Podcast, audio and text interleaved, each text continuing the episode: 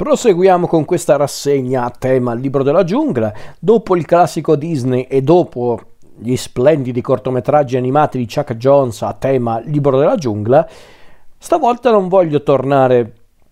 eh, nell'ambito del cinema, per quanto stiamo ancora parlando di cartoni animati, ma bensì nell'ambito della televisione. E qualcuno avrà già capito dove voglio andare a parare, perché infatti vorrei parlare del, della serie animata giapponese del 1989 che è appunto Il libro della giungla, o se vogliamo usare il titolo in originale Jungle Book Shonen Mowgli, che sarebbe tipo il libro della giungla, il ragazzo Mowgli, il che ha anche senso. Questa serie animata che probabilmente molti si ricorderanno di voi, molti della mia età o comunque più o meno miei coetanei, eh, si ricorderanno perché infatti fu distribuita anche in Italia questa serie, mh, mm, tipo nei primi anni 90, essendo dell'89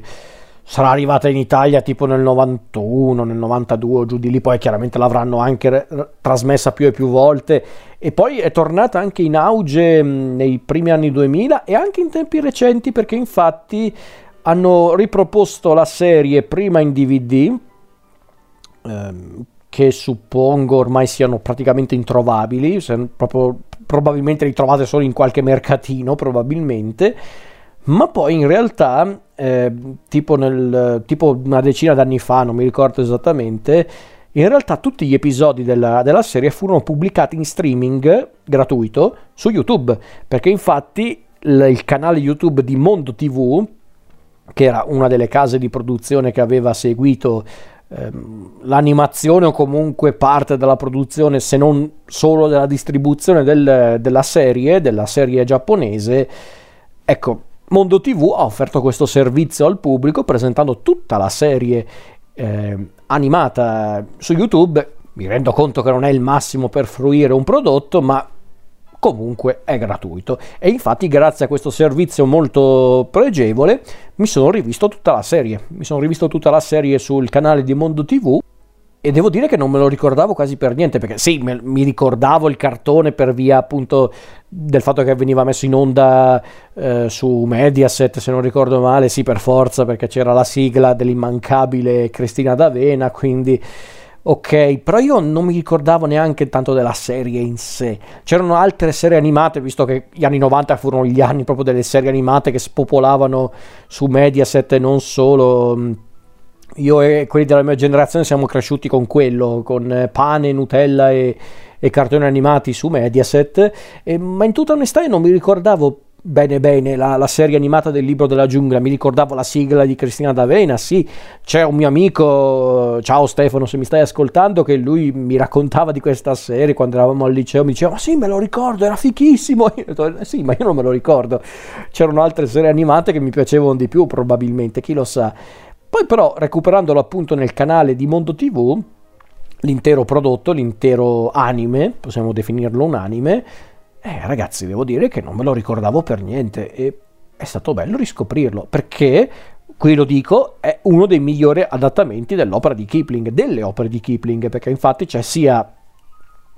tanto del libro della giungla quanto del secondo libro della giungla. Diciamo che è una serie che segue appunto uno schema molto televisivo, ma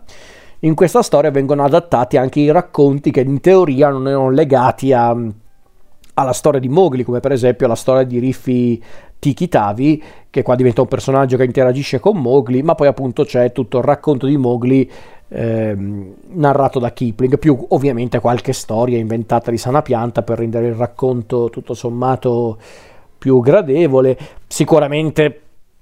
eh, magari ogni tanto hanno anche un po' edulcorato lo stile di Kipling e anche i contenuti delle sue storie, ma devo dire che a grandi linee è un bel adattamento del, dell'opera di Kipling, delle opere di Kipling, continuo a dire dell'opera, in realtà sono entrambi i libri adattati in questa serie animata. E, ehm, sicuramente mm, l'animazione è carina fino a un certo punto e sicuramente l'animazione ogni tanto non è invecchiata benissimo, era anche una produzione televisiva, ragazzi, dai, adesso non è che, non è che oggi i cartoni animati per la televisione hanno molto più budget di allora, quindi possiamo anche mm, stare tranquilli su questo. Eh, però davvero, al di là dell'animazione che ovviamente mostra i suoi anni, ma forse anche per gli standard degli anni non era sto granché, però al di là di quello devo dire che funziona, funziona perché riesce a mm, presentare bene i personaggi da Mowgli che è un po' un piagnone ma va bene ci può anche stare il protagonista di una serie tv di tanti episodi quindi bisogna farlo crescere questo personaggio. Però anche Baghera, Baluca, ehm, ehm, Akela, eh, anche i personaggi che sono stati più o meno creati appositamente per la serie, come per esempio Lala, la, la Lupacchiotta, che, che, se non ricordo male è doppiata da Marina Massironi in, in questa serie, grande Marina. Comunque, eh, questi personaggi sono molto in linea con... Eh, quello che Kipling aveva scritto nelle sue storie. Ovviamente anche questi sono personaggi che hanno un pochino edulcorato, ma anche Sher Khan, Tabaki, che, che, ripeto, per qualche motivo Tabaki in questi adattamenti diventa una iena, mai capito il perché. Cioè perché gli sciacalli non sono abbastanza disgustosi come animali, chi lo sa. Eh, ma poi appunto inseriscono altri personaggi come per esempio il lupo eh, Bunto ma poi appunto vengono ripresi anche personaggi che erano effettivamente presenti nel, nei racconti di Kipling, come, come, per esempio il Nibbio Chill eh, o Kill, non, non, so come si pronuncia ragazzi. Poi vengono introdotti anche progressivamente gli esseri umani, Buldeo, ma non solo. Eh, insomma, su quell'aspetto davvero è una via di mezzo efficace tra l'opera di Kipling, le opere di Kipling e appunto un, un adattamento efficace per un pubblico giovane. Secondo me qui sono riusciti a fare quello che non aveva fatto Disney su certi aspetti, o che non voleva fare Disney a dirla tutta, ovvero presentargli il racconto di Kipling, eh, le, le, atmosfere dei suoi racconti, un pochino anche i suoi insegnamenti, magari, ecco, magari la serie animata non è così eh, profonda o così anche lugubre come era un po' anche il libro della giungla e anche il secondo libro della giungla, ma devo dire che tutto sommato riesce ad essere un valido compromesso appunto per essere un prodotto per bambini o comunque per, per tutti, per tutti i ragazzi, riesce ad essere un, un, prodotto efficace, efficace, molto interessante, piacevole da guardare. Essendo anche abbastanza lungo, sarà composto tipo da più di 50 episodi, devo dire che è anche molto scorrevole. È molto scorrevole. Eh, io vi consiglio di recuperarlo. Onestamente non lo so se è ancora disponibile su, su YouTube. Non so se effettivamente il canale di Mondo TV c'è ancora e se c'è offre tutta la, la serie del libro della giungla. Spero di sì perché secondo me ne, ne vale la pena. Perché se dovete proprio recuperare qualcosa eh, da, dal canale di Mondo TV, recuperate almeno la serie del, del libro della giungla perché non tutti i prodotti di Mondo TV sono particolarmente belli o facili da comprendere, in tutta sincerità. Chissà di che cosa sto parlando, probabilmente avrà visto qualche recensione su YouTube inerente ai film di Mondo TV. E appunto questo eh, Jungle Book eh, and Mowgli secondo me è un buon, ah, buon, uno dei migliori adattamenti delle opere di Kipling riesce a fare quello che secondo me Walt Disney non voleva fare con il suo classico Disney, ovvero prendere le storie di Kipling e anche la poetica di Kipling, adattarla, eh, adattare anzi queste cose per un prodotto indirizzato a tutti, specialmente ai ragazzini e ai bambini, riuscendoci, riuscendo quindi a creare un cartone divertente, creativo, ma che voleva anche trattare gli spettatori in modo intelligente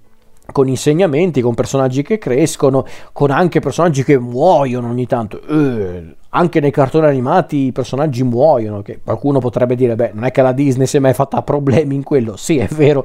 ma infatti io penso soprattutto alla Disney contemporanea, se non all'animazione contemporanea, perché oggi non trovi un morto neanche